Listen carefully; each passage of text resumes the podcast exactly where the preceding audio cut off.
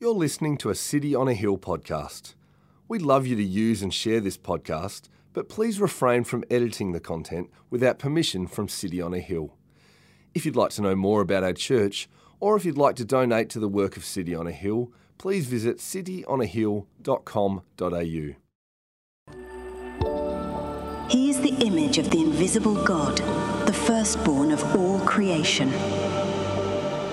For by him all things were created, in heaven and on earth, visible and invisible, whether thrones or dominions or rulers or authorities, all things were created through him and for him.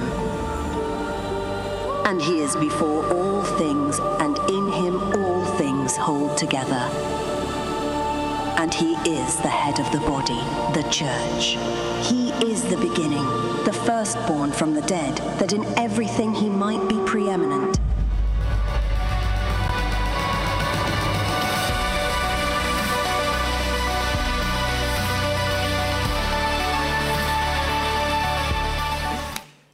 This is the word of the Lord.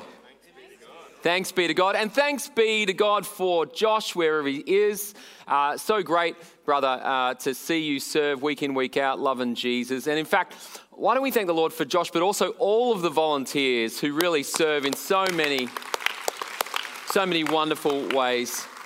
Uh, it's a fun time to be in Melbourne. If you're from out of town and just a little bit curious by the change in weather patterns, unpredictability of it all, I thought you might appreciate this community announcement. Welcome to Melbourne. Winter starts at 6 a.m., spring starts at 11, summer's at 2, autumn starts at 5. Dress accordingly.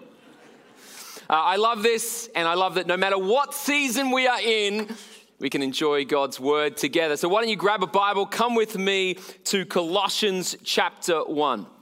Uh, as you're going there, by show of hands, has anyone seen the movie Boyhood?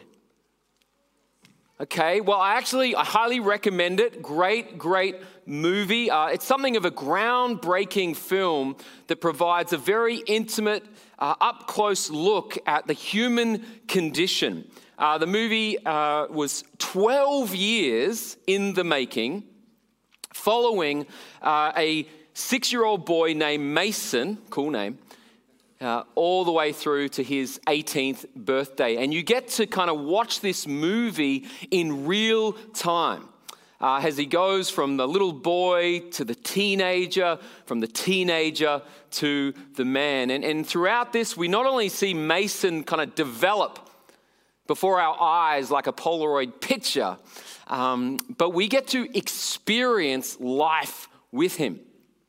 We get to experience uh, the struggles of his parents' separation and then divorce and the tension he feels with his mother and his father. We get to experience uh, as he goes to school. Uh, and tries to navigate the complexity of high school life and trying to fit in and find his identity. And of course, we get to journey with him in the quest for love and the failings and the fears and the struggles of finding the one.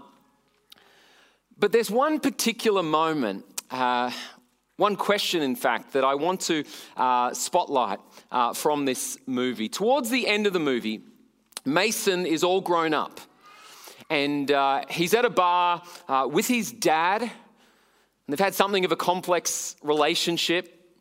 But here he is. They're at the bar. They've both, you know, he's grown up. They've both got a beer in hand. They're both side by side. And interestingly, they're both reflecting on life, both reflecting on this journey from being a boy to being a teenager to now being a man. And it's amidst this that, that Mason stops and he turns to his dad and he says, So, dad, what's the point? The point of what? His dad says. I don't know. Any of this, everything. His dad fumbles for a response, but ultimately the, the answer remains, uh, the question remains unanswered. The scene fades to black and we're left with nothing. And I love the honesty uh, of Mason's question and the invitation for us all to consider the point. What is the point of it? What is the point of everything? As you know, life is a series of moments and milestones. You're born, you grow up, you go to school, perhaps you go to university, maybe you get a job, perhaps in the midst of that you find some friends, maybe you search for love, maybe you live here, then you live there. Life is this series of moments and milestones, but what is the point of it all? Have you ever stopped long enough to ask yourself that question? Have you ever stopped to, to consider what is my purpose? Last weekend, we began a short series in the lead up to uh, Christmas looking at Colossians chapter 1. And we looked, we did a deep dive in verse 15, looking at Jesus, the image of the invisible God. Uh, and we discovered not only that God knows us, but that in Jesus we can know God. This week, we're doing a deep dive in verse 16, a verse that not only gives new insights into who Jesus is, but it's a verse that can help us grapple with our ultimate point and purpose in this journey called life. So let's bring this verse up.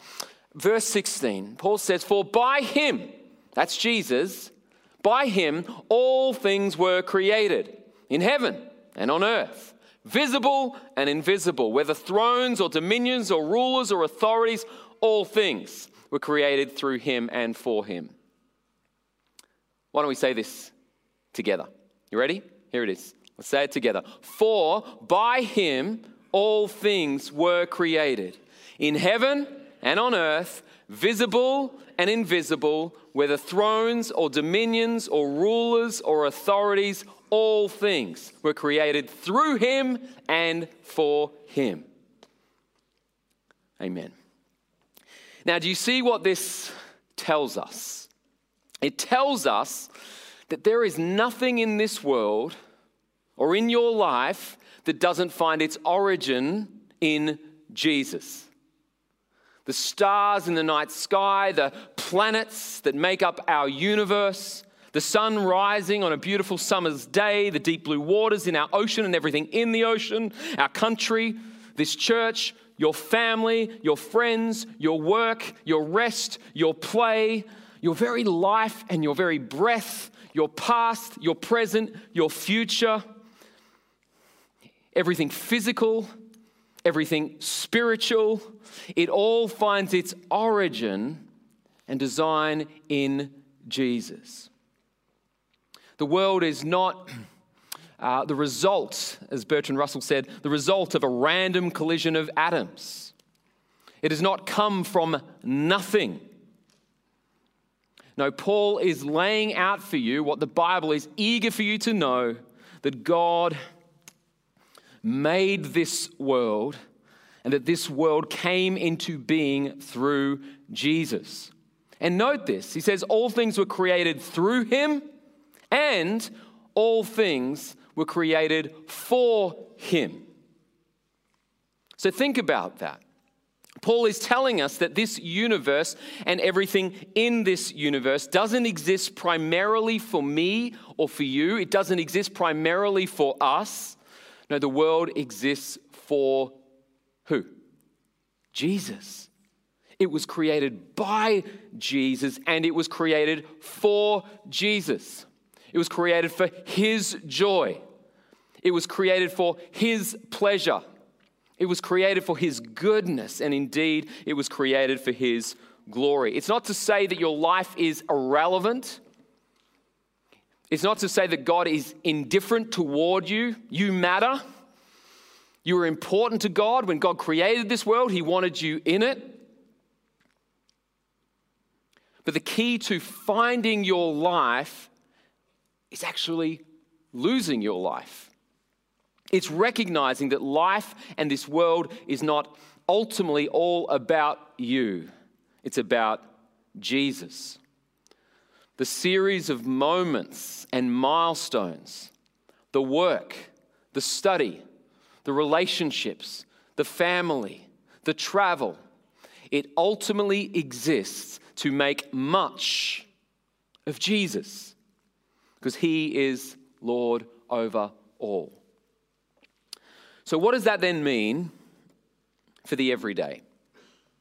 How does God's purpose for this world that He made belongs to Him? How does His purpose now shape the way we live?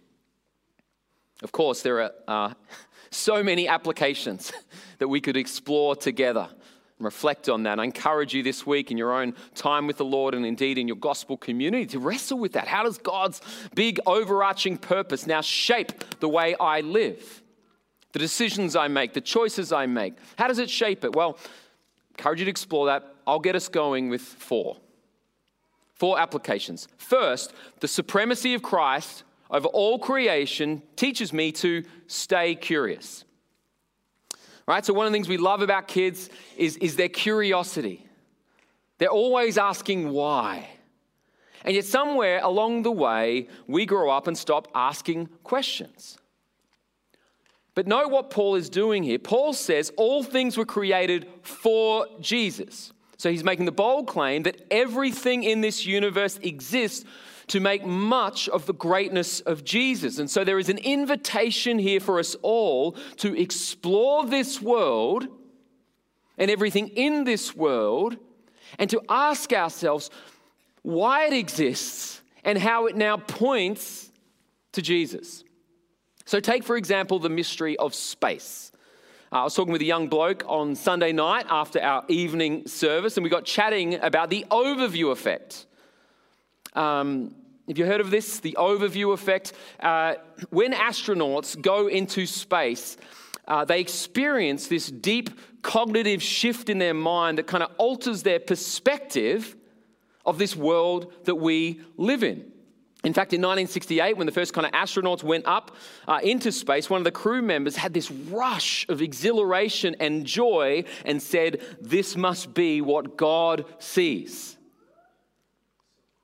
So cool. And so, this overview effect, when you see our planet from this distance, uh, it helps you appreciate the world. You start to recognize that despite our different countries and our different views and our different tribes, essentially, we're all one. But even more than that, you know what astronauts have noticed about themselves when they have that perspective?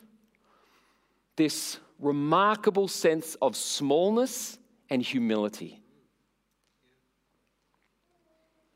You know, here we are on the earth and we think about our big buildings and our big plans and our big, right? But all of a sudden, when you see it like this, you realize how incredibly small we all are. Now, to some, that smallness is a frightening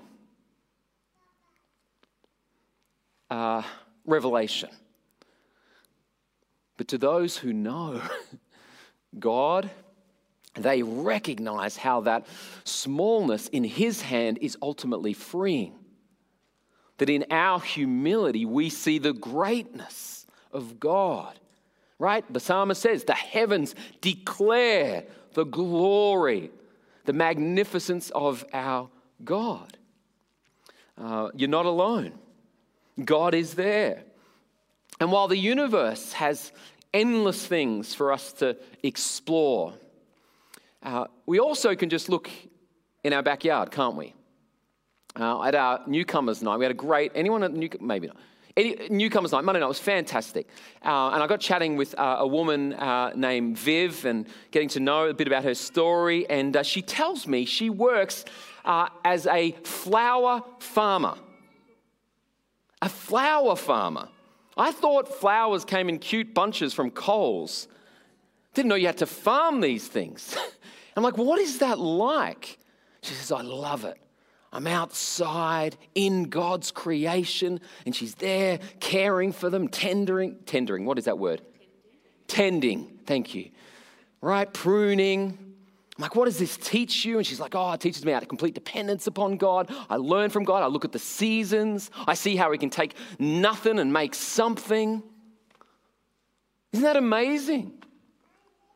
Isn't it wonderful to know that wherever you are, whether you're hovering in the stars above or out in the field getting your hands dirty with the flowers, you can learn something about the greatness of God. And this is why we must never pit uh, scientific endeavor against Christianity. Science and faith are not at odds. In fact, many of the world's greatest scientists have faith. Uh, Joseph Taylor, who won a Nobel Peace Prize, said this A scientific discovery is also a religious discovery. There's no conflict between science and religion. Our knowledge of God is made larger with every discovery we make about the world. Isn't that cool? Stay curious. Second, the supremacy of Christ over all creation invites us to practice thankfulness. The supremacy of Christ over all creation is inviting you to practice thankfulness, right? If it is true that the world has come into being through Jesus, and this life and soul and body I was given through Jesus, then I can't walk this world with an air of entitlement. I can't spend my days pointing to myself about all that I have accomplished. Now, a right understanding of Christ and his creation leads me and our church to be thankful.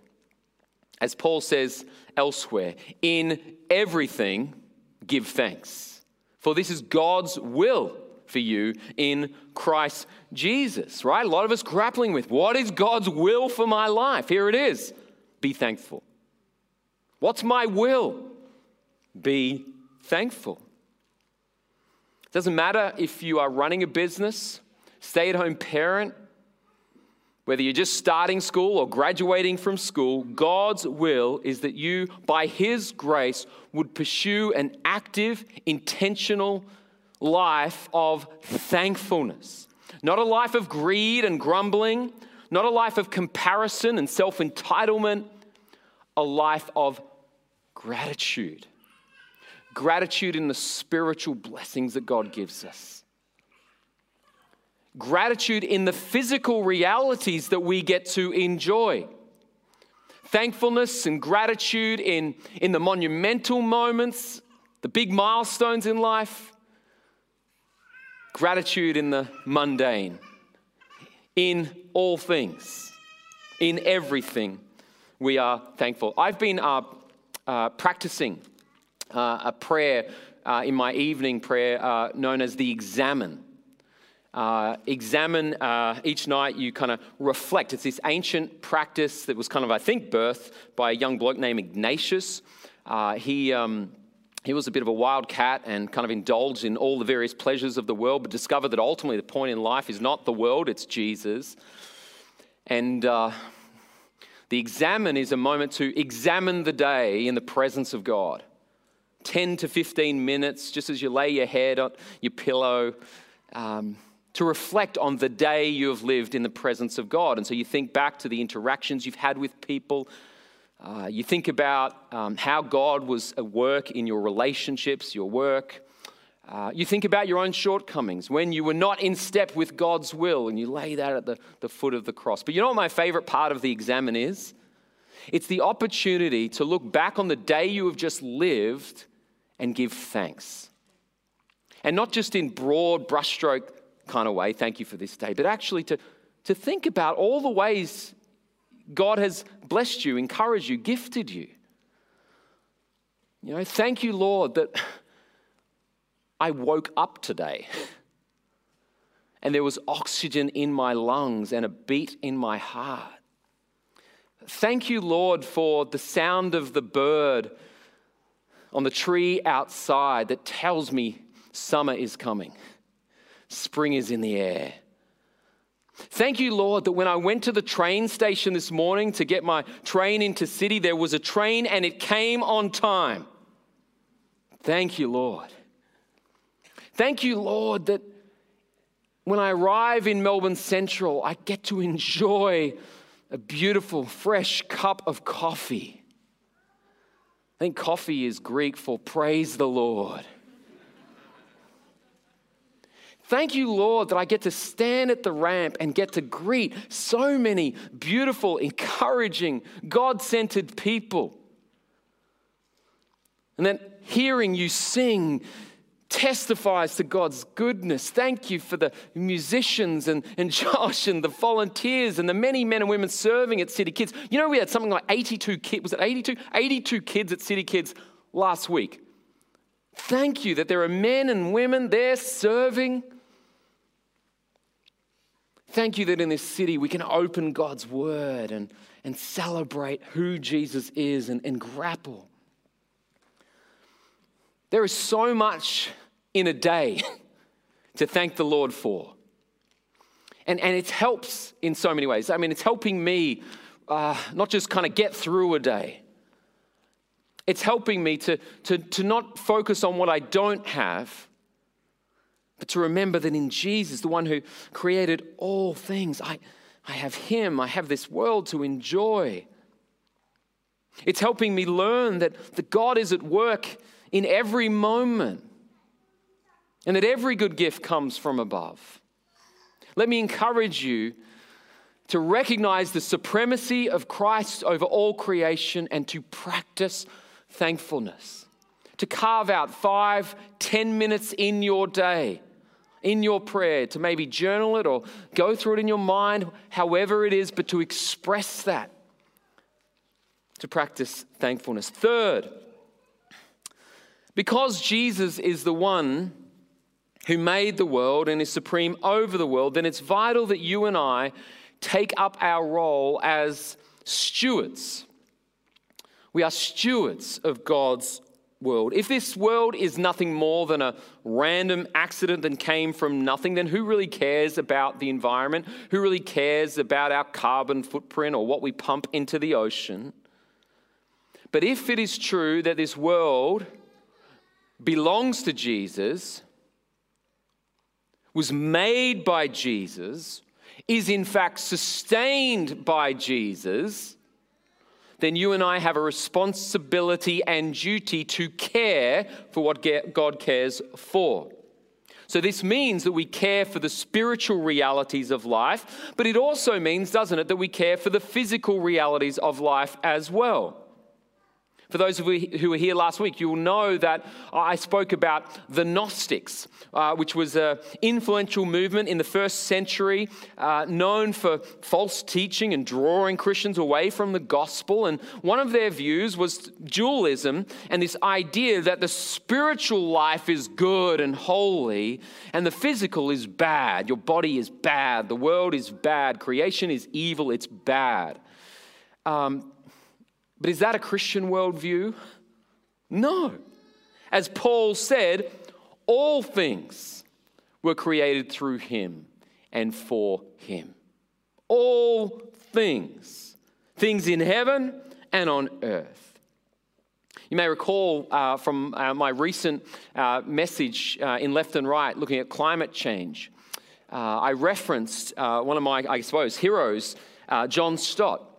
John Stott uh, was an Anglican minister.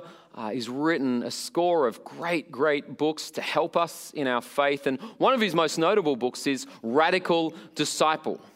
The Radical Disciple. And as part of this, he, he looks at aspects uh, that make up the Christian faith. And do you know which of the eight aspects took most evangelicals by surprise? Which characteristic he lays out for the church to take hold of and embrace, it was creation care. He says this God intends our care of creation to reflect our love for the Creator. Now, when I preached on this just recently, I confess that caring for the environment has not been my number one priority. Uh, I don't, I'm not a natural person to get out there and hug trees.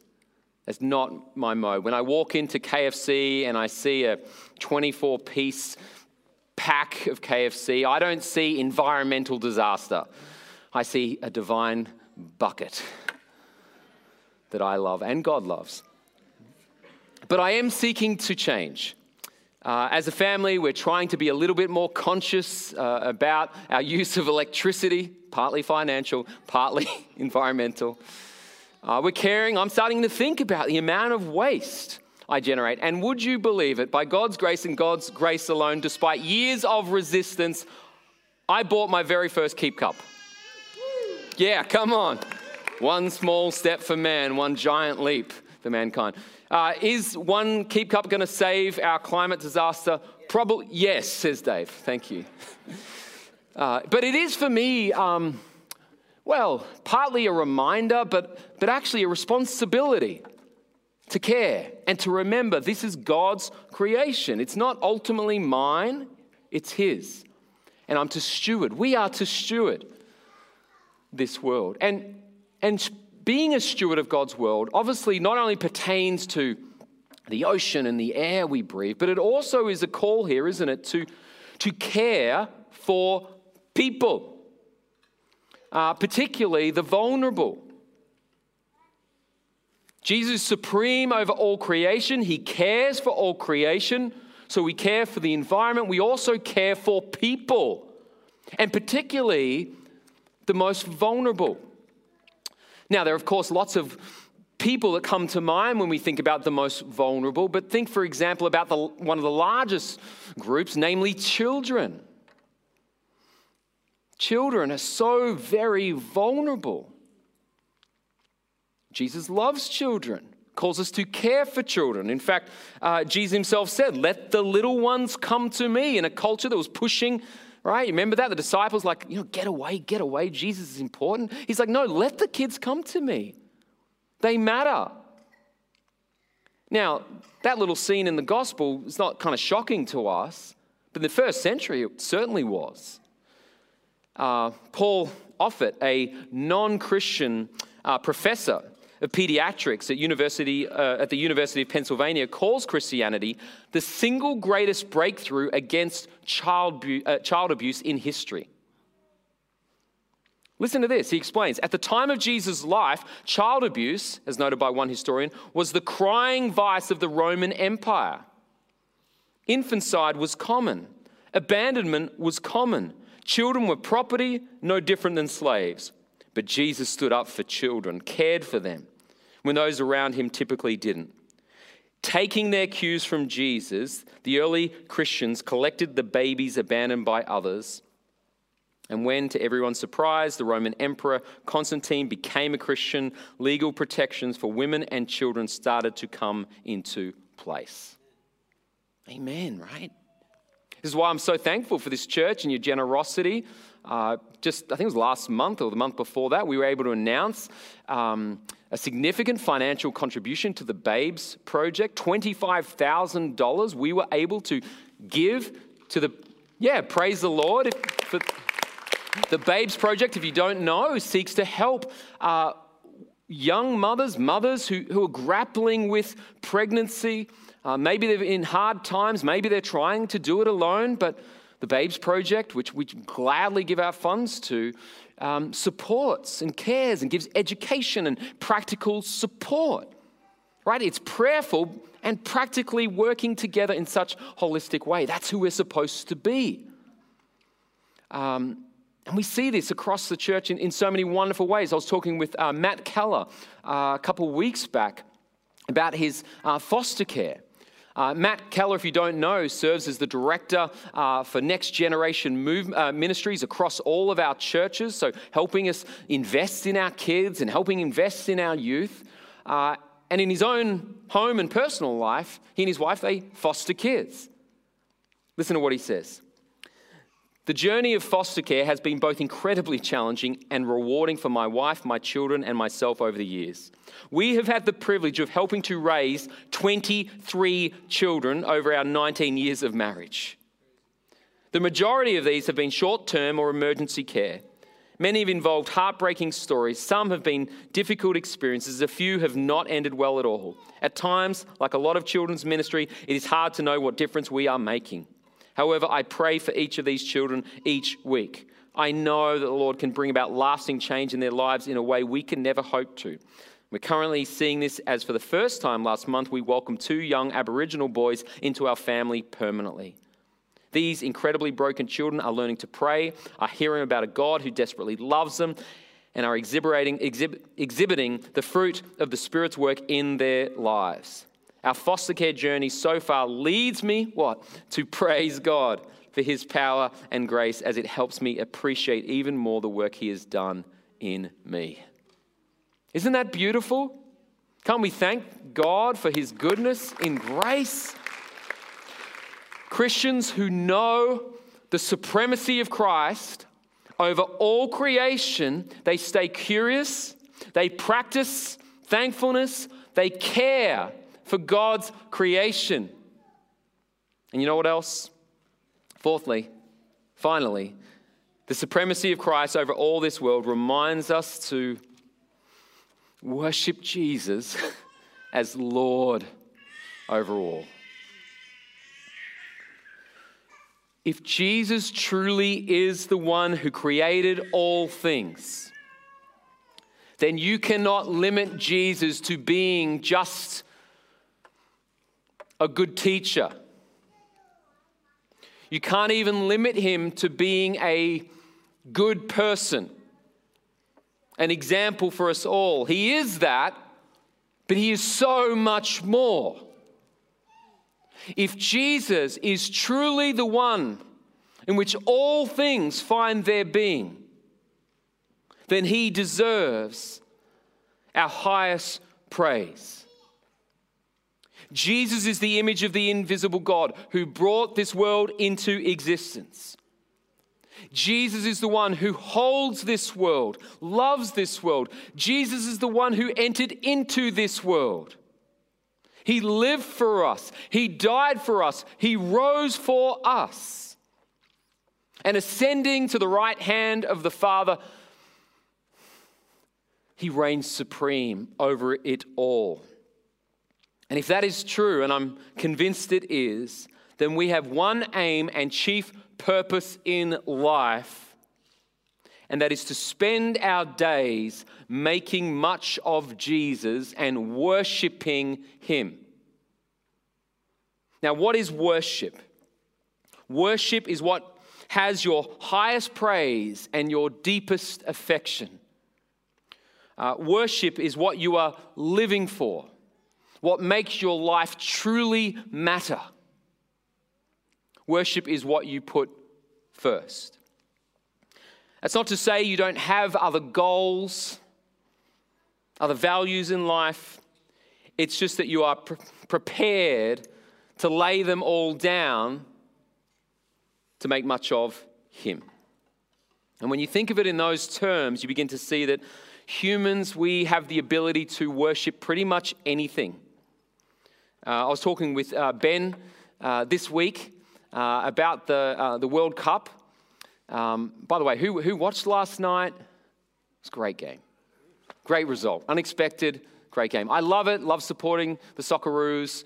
Uh, don't normally watch a lot of soccer, but I do support the Socceroos. But it was interesting talking about with Ben and, and just being and hearing, and I'd seen a little bit of this in the news uh, about um, uh, the, the, the, controversy surrounding uh, Qatar's bid for the World Games. I don't know if you, the World Games, the World Cup. I don't know if you saw that, um, but there's a lot of claims of allegation of bribery. Apparently, Qatar spent $200 million of public funds uh, to win the right uh, to hold this great event.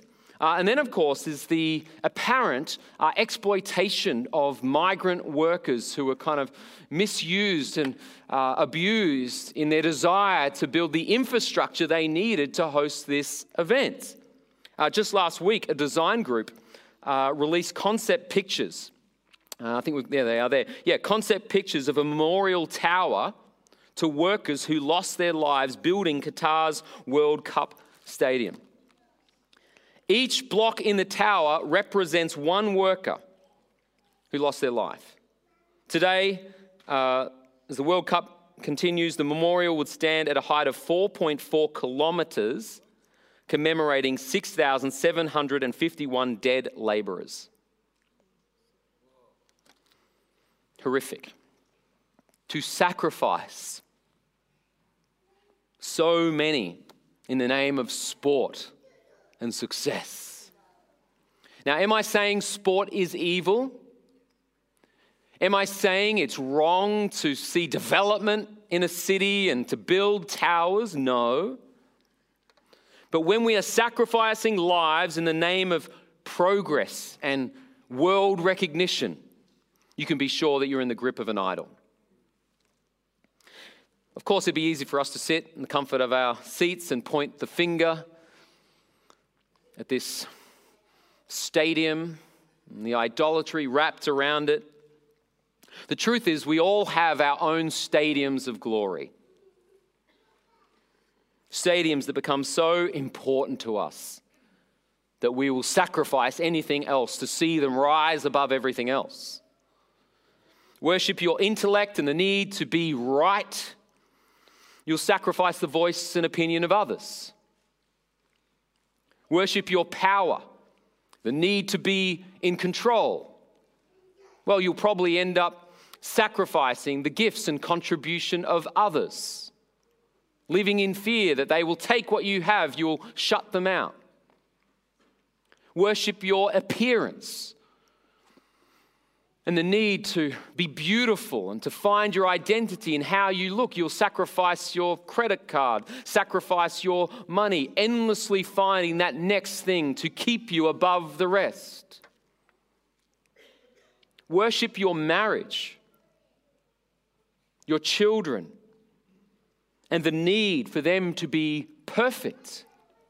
And you'll sacrifice the people around you under the weight of that expectation worship your career, your ambition, you'll be sacrificing the deep and important relationships that God was made you to know and enjoy. We who are in Christ don't worship creation. We don't seek to find our meaning and our purpose in this world. Our meaning is found in the one who made the world. We worship Jesus. That's not to say the job and money and home and travel are not important. To worship Jesus is to see him as first and supreme over all. I've loved reading and hearing the various testimonies of people who've uh, given their life to Jesus and recently got baptized. There was one that went up on our social media this week about Eloise. Uh, was born into a New Age family. Um, she says she spent 30 years mastering astrology and magic to create what she wanted in life. But then a few months ago, God in His goodness intervenes. She says she's sitting at home, scrolling the internet, when she stumbles across a YouTube video. And remarkably, it was through this clip that God graciously showed Eloise that she'd been living a lie, and it was now time to walk in the light and embrace the truth. The truth that Jesus is Lord, the truth that Jesus is supreme over all. In her words, Eloise says, I turned away from believing I was a God creating my own reality and towards God who created me and all of reality. By the grace of Jesus, I've been gifted a new life. I am no longer at the center doing it my way, but instead want to know and glorify His light.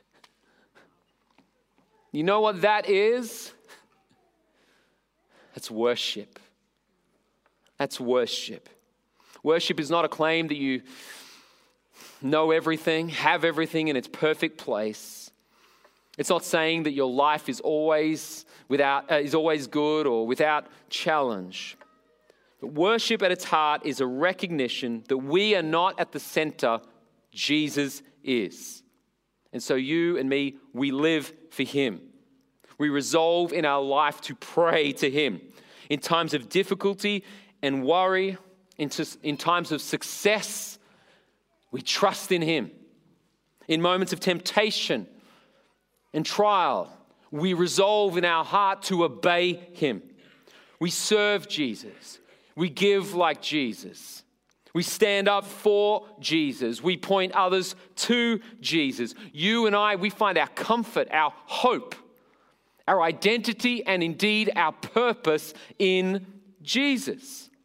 Across our work, our study, our family, our marriage, our church, wherever there is life, that life must orientate around Jesus. I love how Jonathan Edwards paints the glory of Christ for us and our call. He says this God is the highest good of the reasonable creature. The enjoyment of Him is our proper and is the only happiness with which our souls can be satisfied. To go to heaven fully to enjoy God is infinitely better than the most pleasant accommodations here, better than fathers and mothers, husbands and wives, or children, or the company of any or all earthly friends. These are but shadows, but the enjoyment of God is the substance. These are but scattered beams, but God is the sun. These are but streams, but God is the fountain. These are but drops, but God is the ocean. What is the point of everything? It is to dive deep into the ocean of God's goodness and grace. It is to recognize that His waters the fountains, the streams of living water is what your soul so desperately needs. That ache you have right now, that quest you are on right now, that question above every question finds its answer in Him, Jesus, supreme and sovereign over all. The band is going to come on up and uh, lead us in song, lead us in worship. So if you guys want to come on up. And as they're coming up, um, I thought I'd just bring the words up for you from that song that we sung. Uh, we didn't sing, we heard Anna sing last week. Uh, we're going to sing it together as a response of worship. It's a beautiful song. It says, If the stars were made to worship, so will I. If the mountains bow in reverence, so will I. If the oceans roar, your greatness, so will I. For if everything exists to lift you high, so will I. As you sing, as you sing, I want to invite you to recognize that we are in God's presence.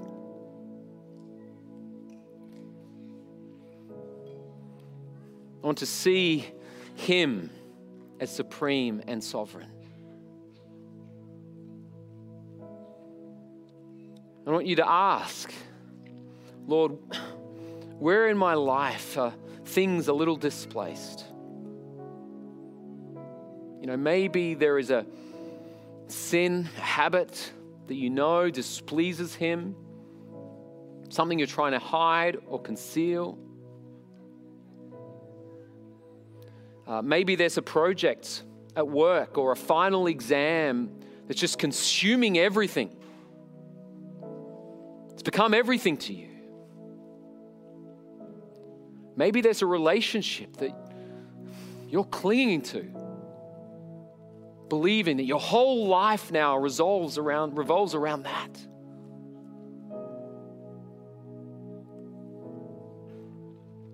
We are people who worship Jesus.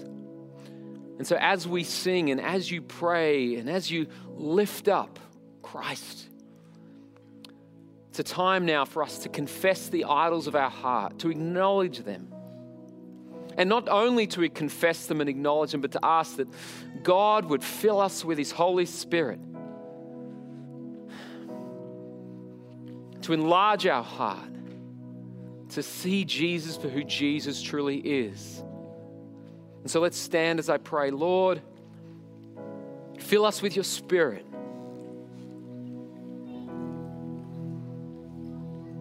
We rejoice, Lord, in how creation testifies to your glory. And we ask, Lord, that we would now glorify you. And that in our work, in our study, and in our relationships, and indeed our life, we would be a people who would live on our knees with our hands out, celebrating you. We love you, Lord, and we pray that we could make much of you right now.